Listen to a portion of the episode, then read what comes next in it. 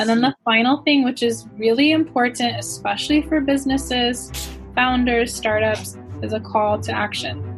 It's just like the previous question, you know, what's the what's the objective? Yeah. Where do you want to drive people? What do you Mm-hmm. want them to do? So when you can do that, when you can really drive the audience after doing those first three things, then you have become a master at storytelling because it's not manipulation, it's influence. You can influence an audience, and when you have an audience, then you have a business, and then hopefully that audience translates into paying customers. Hello, dreamers and action takers. Welcome to another episode of Want Money, Got Money podcast. I'm your host, Sam Kamani, and my today's guest is Tamar Hela. Tamar grew up in California, but currently lives in China, where she co founded LinkedIn's number one marketing agency, Genius Encel. For any founder out there, any tech startup founder, I think LinkedIn should be the number one platform that they should be focusing on. So if you are doing anything to do with startups, corporate, business, then LinkedIn should be your go to social media platform. And why I wanted to interview Tamar is because she knows so much about LinkedIn. So, without any further ado, let's get into it. Welcome to the show. I have been wanting to interview for you for a while. As soon as I heard from Julian and he spoke highly about you. So, so Tamar, what are you working on these days? Yeah, thank you so much for having me, Sam. It's an honor. Well, um, as you already had Julian on the show, we're pretty much working on the same things. Um, I'm the COO and co founder of a company in China called Genius Yes. Encel. We specialize in LinkedIn uh, marketing services and we mostly work now with Fortune 500 companies, so that's quite a challenge, but really exciting. But we also take um, we work with SMEs that have interesting projects and that we feel are a good fit for a collaboration. So basically, I eat, sleep, drink, dream of LinkedIn. you are the person to talk to for 2020 because um you know once there are i mean this year there haven't there haven't been that many events and um conferences seminars whatever you call them um so all that activity i feel like has moved on to linkedin because that's where business people used to meet and now linkedin is the next thing that they do all that time is going Right. into linkedin so i'm sure you'd have seen a lot more activity on linkedin this year compared to previous years Absolutely. Well, I think on all social media, Yes. attention has never been higher. Even, you know, things like Zoom, this very application that we're on, they skyrocketed their their shares by like, oh gosh, I think it was 242% just in one month. Over Yes. one week, I think in March or April, they in one week their shares went up 25%. And most of the Yeah. other months of this year, the biggest share increase has of course been TikTok. And now that's, you know, the big controversy with the US. with the us But uh, yes. LinkedIn is really in there as well. Attention is Yeah. is high. People are working from home. Uh, tech companies in the Silicon Valley, which is where I'm from, I know that you were Yes. there for a while. Uh, they're telling their employees they can work from home for the next year. So of course, everyone is on Yeah. LinkedIn. It's a great place to hang out. It's like an online networking cocktail party where people are cool and most people respect the rules of being professional. So yeah, we've definitely seen an increase in that regard. Having said that, I just hired one more person remote just today or from LinkedIn. so LinkedIn is amazing. um, wonderful. yeah. I I absolutely understand the power of it. But before we yeah get into more into LinkedIn and how to do LinkedIn right if you are a tech startup founder, um, I would love to know a bit more about your own journey. How did you end up in China from California? Yes, well, I am a born and bred Californian girl through and through. I, I definitely miss the beach and I miss the perfect weather.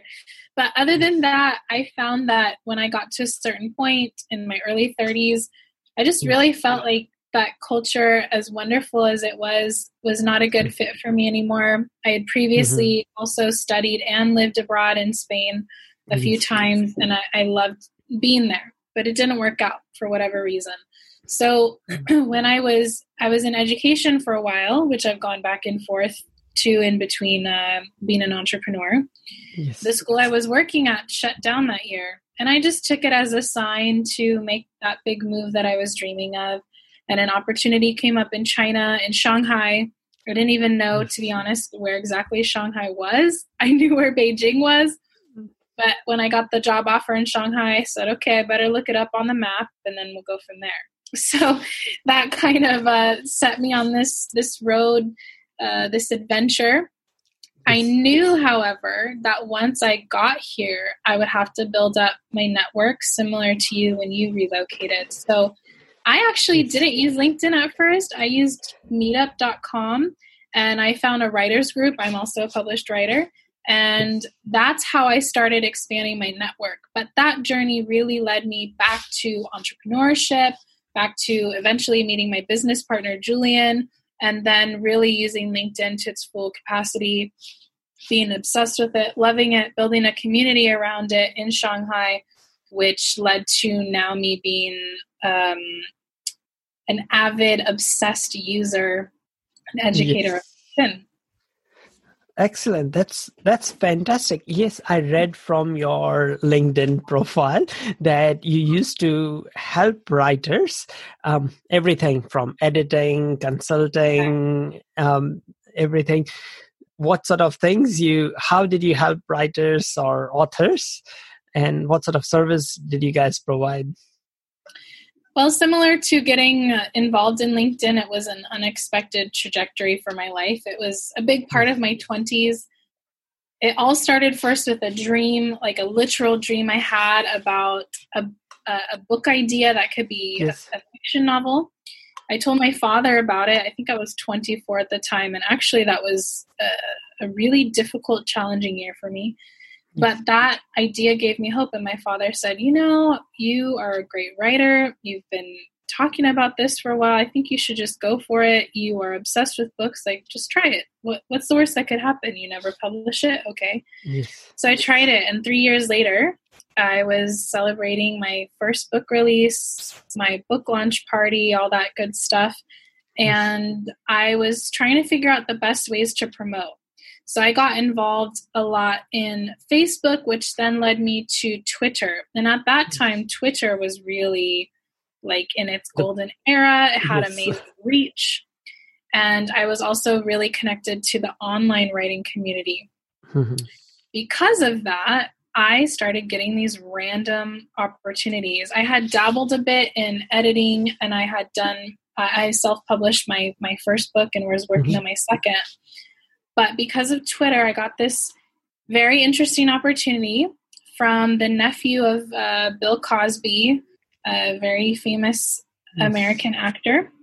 And so his his nephew Braxton said, "Hey, do you do book reviews?" And I thought, "Well, not really, but okay, I'll try it." And from that, I caught all these errors in Braxton's mm-hmm. book.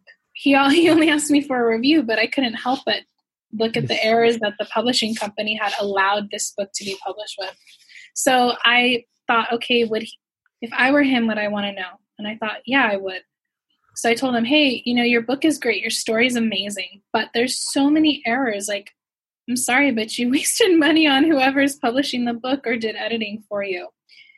That led to him telling me, oh, you know, thank you. I know I'm actually starting my own publishing firm and maybe I could interview you to become like my chief editor. Nice. what? I don't know anything really about this. I had edited maybe two or three books. Yeah. But I thought, okay, this is an opportunity. I'm going to take it. And it turned out to be two and a half years of this amazing journey and adventure of being the the publishing director for the company and the chief editor. I started an intern program, and in that time, I edited over 25 books. I worked with some celebrities, I worked with some former Olympians, I worked with Grammy award winners. Like it was insane. and from that, then I got my own idea to start my own publishing firm. So I was I started self-publishing clients, almost like a boutique kind of firm. And I did mm-hmm. I did everything until up until the final release and I told them now you have to figure out your own marketing, your PR. Mm-hmm. I'm not going to take a cut of your royalties. It's too much trouble. I got you out there. Now you can figure out the next step. So that's basically what I've done. And now in my career, I've edited over 50 books and I've wow. helped people publish, uh, I think, 12 on on my own side. So yeah, that's nice. kind of a weird, interesting, random background about me. no that's that's pretty cool. Gives us an insight into your career trajectory. How did you like after you did go to so you you're in china you made you're in shanghai you made some connections through meetup um, and enter your work and all that. And what happened next? How did your journey onto linkedin and ha- running and owning this agency start i was working in digital publishing at the time mm-hmm. it wasn't my own firm but um, i was the marketing and operations director we were actually building online courses. So that was a new format and new media for me. It was really cool to experience that. And our target audience was young professional Americans who needed soft skills, for example, presentation skills or problem solving, critical thinking, etc. Mm-hmm. And everything we did was based in neuroscience or NLP techniques. Yes. My my boss uh, has had his master's degree in NLP, and he was also a, a, certified hypnotherapist. So all the products we, we designed were super different, structured very different than I'd ever seen. Yes. When we started marketing, we were looking at many different channels, and the channels they had used that were so so were Facebook, mm-hmm. Twitter, uh, not a non consistent email newsletter, and because at that time in 2017, things were really starting to change in the digital landscape. We looked to LinkedIn. Mm-hmm. I went to a special training at the American Chamber of Commerce called a Lunch and Learn, and I met this amazing guy, Ryan Perky, and he taught us how to optimize our LinkedIn profile. And at first, I was kind of like, uh, it's not so interesting. I don't know. We'll see. But because I optimized my profile, I started getting people actually coming to me more for what we were selling. So when I shared that with my boss, we put two and two together and thought, okay, this is a, a media worth exploring. Let's hire this guy Ryan, see if he'll consult for us. And he he said yes. So he literally taught me every little nook and cranny there is to know about LinkedIn. I did ad testing, I joined groups, I did uh, direct messages to specific targets. Um, we did content, of course, like everything you can imagine, super yes. branded articles. So I really got to go into this kind of science lab of LinkedIn because of this consultant. That led me down a rabbit hole of uh, finding a hashtag LinkedIn local um, yes, which is yes. a big community started in Australia by Anna McAfee. I, I actually yeah. got to meet her last year, which was cool. But now, globally, LinkedIn Local is this community basically mm-hmm. of LinkedIn lovers for people who don't know what it is. There was no Shanghai chapter, and I thought that was insane. Like one of the biggest cities in the world. Yes. doesn't have that. That's crazy. Yeah. So I started it and I went from zero to 3,000 members in two years. And during that time is when Julian and I connected and we started doing workshops together because he was a LinkedIn influencer in France. Yes. Um, we both had tried different methods. We learned from each other, which was really cool. And we found that through these collaborations and especially building the community, we had such complementary skill sets. It would be a complete waste if we didn't join forces in business as well. So yes. he invited me to become um, his COO as he pivoted um, the business. And then, yeah, here we are a few years later doing what we're doing. Fantastic. And in what you are doing, you guys help brands and other corporates and companies to to reach out to their customer base through linkedin would that be the main thing you guys do It's one of them. So when I describe it to people, I tell them there's basically two main things we do. So, mm. yes, we do the lead generation, and that's more on a targeted list, direct mar- uh, messaging strategy. But we found that we get the best results when we have a, a really holistic ecosystem we provide for our clients. And what I mean yeah. by that is the second piece that we add is content because mm-hmm. content is king, but engagement is queen. And when you can drive your content in a way that really positions your client as thought leaders, industry experts, and you can also get engagement. That's exactly. when the algorithm on LinkedIn yes. will boost the visibility. Yes. And then we get what we call inbound marketing. So then people, yes. your audience starts to come to you. But it does take time. You have to curate it. And it's completely different than reaching out directly to your avatar client because with the audience, you have to curate it just like a museum. You have to, yes. or just like your oil paintings, you have to you know pick what fits best in your background kind of thing. Exactly. and you can use them all otherwise it doesn't look great. So these are definitely strategies that that take a while but yeah those are the two main basic things that we usually provide for our clients. Oh that is excellent. Um, so many questions I have about about LinkedIn and and how to how to grow your brand, your business, um, your startup through LinkedIn. A, a, lot of the listeners of of this um, podcast are startup founders in early stages, or they already work for a startup and they want to promote it. Then, if it's a bit more mature and well funded startup, um, what advice do you have for someone as a founder who wants to build a profile? Um, as a tech startup founder um, on LinkedIn? What should they do first? Great question. There's three main things to do to really get you started on your big yes. plan. And I would say, too, the most important thing is your mindset. It must be long term thinking. It's not mm-hmm. going to be a quick win. That's not going to get you the results you want on the long term. So, first, think long term. But the, the, the main thing is to really optimize your profile you have three seconds to impress people or intrigue them or capture their attention. So, of course, you need to make sure your profile picture is appropriate, centered on your face. People need to see you, not a selfie in the bathroom or a family reunion picture your mother took. As much as we love our mothers, you know, it needs to be professional.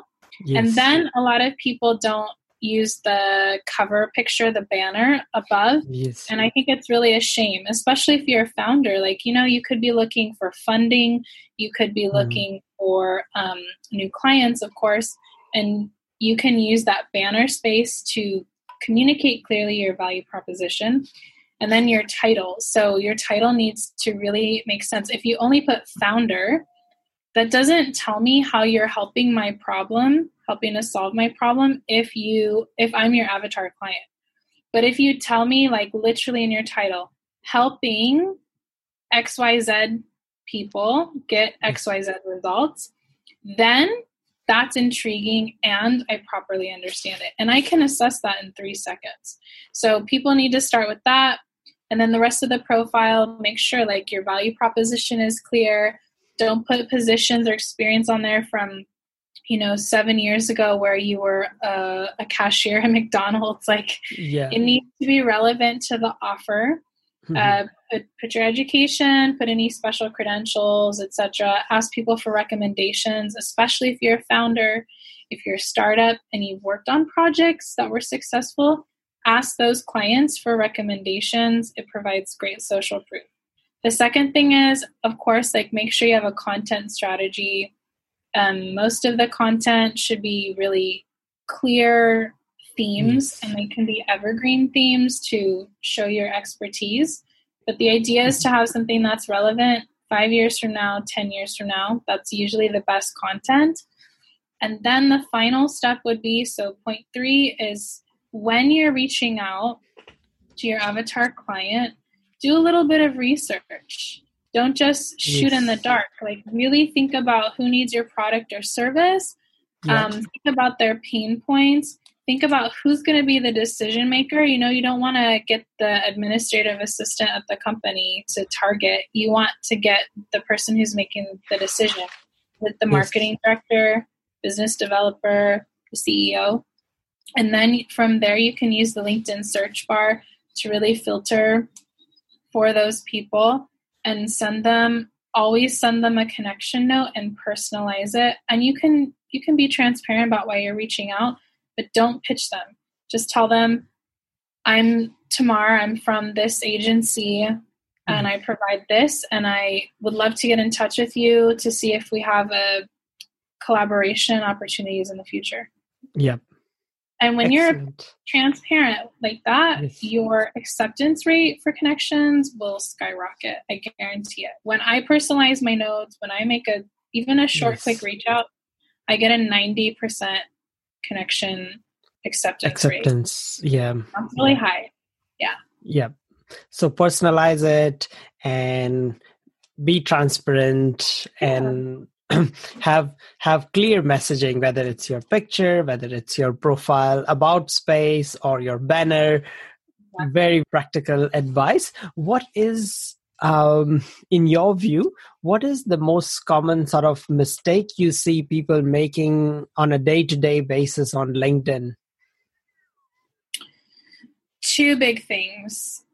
One is lack of consistency in anything in their targeting in their posting in interacting with their audience and they claim that they're not getting results. Um, but even in that sometimes people in their consistency i'm glad that they're consistent but there's no intrigue there's no storytelling so they mm-hmm. really again need to think of it holistically and then the other glaring mistake is kind of twofold it's targeting incorrectly, but also trying to pitch or sell right away. Yes. For example, it's very clear on my profile when I when you go to it what I provide. It's very yes. clear I'm providing LinkedIn services. And yes. yet somehow one of my first degree connections which is involved in a LinkedIn agency in Europe somehow targeted me and invited me to their LinkedIn masterclass. And I was like, Are you serious? And it was a really long scripted message. the spacing was awful. And it was like, Oh, yeah, I want to invite you. You know, thousands and thousands of companies have already benefited from this. I think you could too. And I was just like, Yeah, but I, I teach a LinkedIn masterclass yeah. this morning. Yeah. Um, so, you know, again, that's why you have to slow down a bit and make sure yes. you target well. So, in order to avoid that, um, something that we do and what we've learned from our most successful campaigns is yes. when you actually create the list ahead of time of who you're going to reach out to, especially when it's for a client, we go over it and we make sure, you know, are these the people you want to really reach out mm-hmm. to? Here's their LinkedIn profile, check it out, and then we connect. Yes. Because otherwise, again, it's shooting in the dark or it's what we call hope marketing. And we hope that person is yes. a good fit and they're not. Um, so yeah, those are the two things, two things to that yeah. I see and two things that people should avoid at all costs very very true. Look that happens to me all the time. It's like we build software for people and then we yeah. get cold like cold messages all the time that hey yeah. do you want us to develop software for you? It's like no that's that's our job. That's what we do. Like at least do some research and at least search the url just go to our url and just have a look like have a go to our website and see what we do before exactly. Yeah yeah pitching pitching something to us. You just wasted your your in-mail message or something. Yes. Exactly yeah. the um, other thing is that um, where do you see linkedin's algorithm going in over the next couple of years? Um, i know you don't have a crystal ball but I might. oh yes that's true. You okay so that's kind of a tricky question because the algorithm changes about every three months. Um, yeah. In fact, right now, the algorithm's getting a bit strict again as far as um, just like different profiles or verification. Um, also, lots of people have come back from holiday and they're getting back in Mhm. business. So the algorithm's adjusting to more content being posted again, more attention. So Mhm. that's actually part of what uh, Julian and I love to do. We love to study the algorithm because again, we have we have to main, maintain our status as practitioners. Absolutely. We're not just going to say we're experts and never test things ourselves. We're always testing, always studying the algorithm. But I I do know this. If we're going to think long term about it, Yes. Microsoft owns LinkedIn. Microsoft has almost unlimited resources. They're massively developing even more AI and in, intelligence. So, in that, from 2018, about there has been a massive increase in um, how posts are filtered, how profiles are filtered because of that. I really believe that Microsoft is going to take advantage, or LinkedIn will take advantage of Microsoft and allow kind of maybe more experimentation or tests to be run as far as AI is involved. And that could really Yes. make the algorithm uh, much smarter and cater to more of what people want to see in their feed, even if, let's say, they are still following someone that's not very relevant. But if they never Yeah. interact with that person, then the feed is going to get smarter and only show the things that are interesting to you or that you've interacted with. Um, I think it'll be almost super targeted like Amazon ads, Yes. where it's kind of creepy. You go from Amazon to Facebook and it's like, oh, do you need this toothbrush? And you're like, what? I just did like a random search and c- clicked on it. Like, Yes. I think it's going to get more and more like that. But Mhm. right now, LinkedIn is basically like Facebook was in 2012. It's a golden era. People need to take advantage and not worry so much about the algorithm. They need to realize that this organic reach is not going to last for forever. It is not. And it's going to hit a glass ceiling. That's Yes. why, especially during this year and people working from home, it's more important and relevant than ever to take advantage of how it's functioning right now. Very, very true.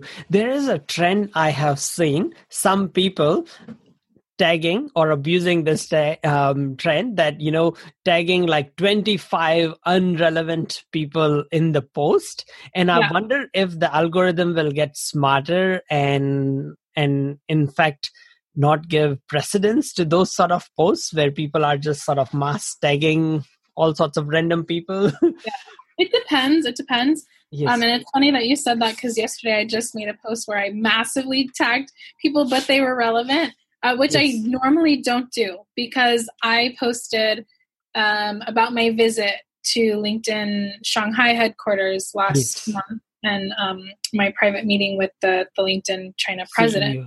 Yeah Yeah, Or- so I posted that, but I tagged um, current or former clients uh, to again just you know remind them like, yeah, we're here Yeah. for you. Like we we know our LinkedIn stuff. You can trust Yeah. us. So, social proof, but also I tagged um, influencers in China on LinkedIn, and I Yes. tagged like CMOs. yes Um, and I asked them a question like, what's your favorite LinkedIn feature? Or if you're in China, what's your LinkedIn China story? Because it's a little bit different Yes. in China. So that's relevant. Um, they do have the option to ignore it, to untag Yes. themselves, whatever. I wonder if if people are abusing that, if indeed the AI or the algorithm will kind of figure that out, especially if after a while they it sees that the same names are being tagged over and over yes. and there's literally no reaction or response. It very well could become adapt that sophisticated. Because Mhm. it's like if only say you know 0.1% of the people are doing it it's fine Yeah, but when 60% of people and every single post has 25 people unrelevant people tagged in it um, then i wonder how it will respond um, Yeah. yeah Well, and it's interesting too because like I got to see, um, we couldn't go in the room, but I could see them through the glass at, at LinkedIn headquarters. There is like a whole team in um, each like regional area of LinkedIn around the world that monitors all those kind of things or like sensitive Yes. content, etc. And it could become part of their job to maybe even help the AI develop what to look for. Like if a yes. certain, um, let's say, formula or structured is mm-hmm. flagged enough by the human resources, then yes. It'll teach the AI to also adapt and figure that out. But yeah, it's quite interesting, like to to know as well that there is a whole team um, in yes. LinkedIn like developed to monitoring those kind of things. Yeah. So I have um I have a theory or a prediction i don't know how if it will come true but um, you okay. know like how instagram like as you said facebook was 2012 then instagram was 2016 2017 yeah. linkedin is 2019 2020 um, and just like how instagram things have changed um, as in that instagram I've heard that is even thinking of uh, removing the importance of likes in its um, feed, as in what it will give the utmost importance to is saved posts. Like in, you know, how in LinkedIn there is saved posts, because right. if you save a save a insta whatever you call it um, image video whatever that means it was of real importance to you so mm-hmm. i think over time um, LinkedIn's algorithm is going to go that route as well. And because people um, go in sort of like like baiting or sort of or comments that you know um, trying to inspire comments, which is not wrong, but um, when everyone does that, um, then algorithm has to find another way to find what is important. And if you are saving a post, that means it was really important to you, and so that would be the next trend i think for the algorithm to go down um, but i find it also interesting that it is not human behavior as much um, impacting algorithm is in fact the other way around as well. Algorithms impacting human behavior. Because people like you and julian who are at the top of your game um, you guys would change and adapt to if there's any changes in the algorithm and i'm sure um, so so yeah no just just my two cents on yeah I, I think that's a good point. I mean it's totally valid. It could totally happen. Um, mm. because right now part of what does help the algorithm is of course the engagement and it's within yes. the first 30 to 60 minutes. But now linkedin judges engagement more so by comments than yes. like because it knows that it's easy and lazy to just like a post exactly. like, like, but to stop and comment means that your view time on that post is much longer than one yes. to 30 seconds so that also triggers the algorithm but yeah imagine if um, even comments uh, stop playing such a big important role yes. then it could definitely be something like the saved post the saved posts yeah, yeah. Yeah so we'll see what happens. Yeah yeah. Um the other advice i got from someone else who i met a couple of days ago on linkedin was i don't know you can tell me if he's right or wrong but he said that when you reply in a comment um always reply with something good or positive and then another leading question. So never finish the conversation in the comments. Keep it going as long as you can I don't know if that is a lot of time on his hands. yeah, he does. He does. that's all he does. Social media is all he does. Yeah. Well, yeah. If that's all you do, and you have the time or resources to do that, kudos to you. Yeah. But yeah, I think it's great to interact. I think it is good to ask a thought provoking question, but at the same time, you have to ask yourself, what is the ultimate objective of that? Like, what are you yes. wanting to get out of that? Just to keep getting notifications that the post is going? And what's the ultimate purpose of the post? Is the post just for social proof? Is it for vanity metrics? Is it to make people aware of your brand? Is it to bring people somewhere else, like a website or register for a webinar? So, again, like I think that's only part of the equation, and people really yes. need to ask themselves what is the ultimate objective? What is the bottom line? And does asking a question and keeping that conversation going, is that going to put money in my pocket?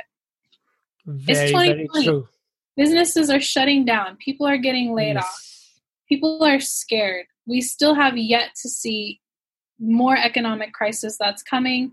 Yes. I really believe, not to sound like, you know, doomsday, but I really believe it's a matter of time before the US dollar falls and then all hell is going to break loose.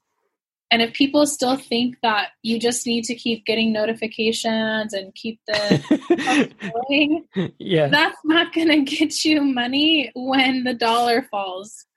So exactly. again, ask yourself, what is the ultimate goal? What is the ultimate objective? And then plan around that. Yep. You have so much experience. And I think a, a, lot of your success is partly because you are such a good storyteller. And even in your LinkedIn messages or posts and everything, you are able to paint um, a very, very clear, vivid picture. And that maybe comes from your experience with writing and editing and reading and all those things. Um, do you have any advice who's just starting out? Um, how do you tell stories for LinkedIn or any advice around that? Thank you very much, first of all, for the kind words. Yes, I do. Everything follows a structure. Mm-hmm. And um, it's actually a structure that we like to use at our at our agency for ourselves, for our clients, and it's really easy. It's from Dean Graziosi, who I love. He's, yes. excellent storyteller, excellent salesperson. And so the first thing is always grabbing attention. What we play around with is using all caps for a title that grabs attention, sometimes an emoji, sometimes not, but it makes people stop. It also indexes your post, like it's easier to find the subject if you want to return to it.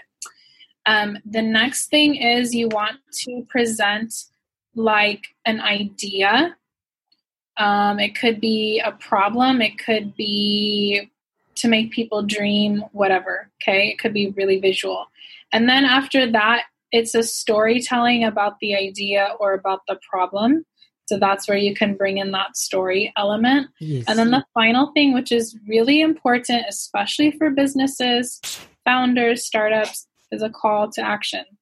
It's just like the previous question, you know, what's yes. the bottom what's line? What's the call to action? What's the objective? Yeah. where do you want to drive people what do you mm-hmm. want them to do so when you can do that when you can really drive the audience after doing those first three things then you have become a master at storytelling because it's not manipulation it's influence you can influence an audience and when you have an audience then you have a business and then hopefully that audience translates into paying customers Fantastic. Look, this was gold. I'm going to make clips of this with your name and your agency and going to spread it everywhere. Um, you, because it is it is such a big skill like this the whole storytelling thing. And and doesn't matter. It's linkedin insta twitter does not matter. Pen paper does this will translate forever for for people wherever you use it. Um, and it, it can be learned. That's the great news so many people get intimidated and like, oh, I don't know, I'm not a storyteller. Yes, you are.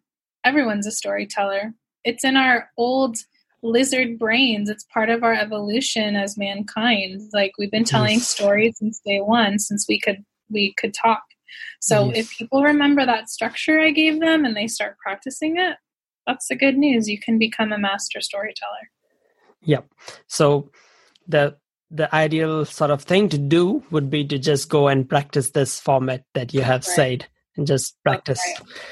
That is excellent. Do you have a ask for any of our audience? What are you looking for? Are you looking for team, customers, um, anything, investors, anything? um, actually, I just would love to invite them if they want to come to yes. one of our next webinars. They're they're welcome to find us, me and Julian, on LinkedIn. Uh, we relaunched our webinars now since people are back from holidays. So twice a month, we each run a webinar. We teach basically the things that I was talking about today in the podcast. Um, we just want people to really understand the value of LinkedIn and we want them to use it to its maximum uh, capacity for their benefit. And then that way, too, they can keep in touch or, you know, if they want to outsource their activities, because it is quite a lot, they're welcome to get in touch. But we really we're, we both have backgrounds as as educators and, and part-time college professors. So we really just want to educate people and teach them how to save their business and not just survive but but thrive and LinkedIn can definitely help that. Fantastic. I will put the links to everything in the description. Um, Thank you. Before we go, I have these three sort of quick questions I ask everyone, and that is Is there a book that you're reading right now? I'm reading 10 books. okay, so your favorite one uh, right now, currently, or, or recently yeah. that you have read? My favorite one right now so far is a, a book from a professor at UC Berkeley, and he's talking about kind of the multiverse theory and parallel yeah. lives and why we have um, copies of ourselves made. It's quite scientific. It's very quantum physics based and new quantum physics. Yes. I find it super fascinating, and it's great for learning how to influence people. oh, that is fantastic. What's his name? Oh my gosh, uh, I forgot his name, but the name of the book is yeah. um, some. I think it's something deeply hidden. See if you can. Yes, find. I yeah. have found his name. Yes, it is a lot to do with uh, Sean Con- uh, Carroll. Sean Carroll? Yeah, yeah, yeah. Sean Carroll. Sean Carroll. Yeah. Fantastic. That's great. Californian, so gotta give him props. oh, look, that is that is the type of things that I, I like. Um, yeah. Um, so yeah, I'll check that out. Is there a is there a podcast or a YouTube channel that you follow that you learn from, listen to? Yeah, probably what Julian told you. I'm sure London Real is my favorite. Yes podcast. Yes, he did. Yeah, yes. Definitely life changing. Um, almost anything on there, I recommend for people to listen. Yep. And final one if you had unlimited time, resources, and money, what would you build or work on? Um, the next thing that I dream of building and working on is to probably acquire and then leverage um, some kind of health company mm-hmm. where I could not just do things like supplements, which I know you've done before because I, I, have a holistic health background. Yeah. But um, to actually make real progress beyond what we've done now in yes. genetics. Um, I'm actually quite fascinated by epigenetics, and I would love yep. to devote more of that because I think we're going too slow. I think yes. humanity needs faster solutions at lower cost and that's something that i definitely would love to go into next that's excellent look it has been an absolute pleasure pleasure talking with you tamar. Um, i wish you all the best with all the things that you are doing currently. And yeah um, would love to know how you how you guys go and continue with your guys mission. So thank yes, you. Yes thanks so much for having me sam. It was a pleasure. Thank you so much for listening to this episode of Want Money, Got Money with Sam Kamani. Hope you enjoyed the show and got some valuable insights that would help you in your startup or your business. If you haven't already, please subscribe and rate this show on your favorite platform. It would be extremely helpful and I just cannot tell you how much I would appreciate that.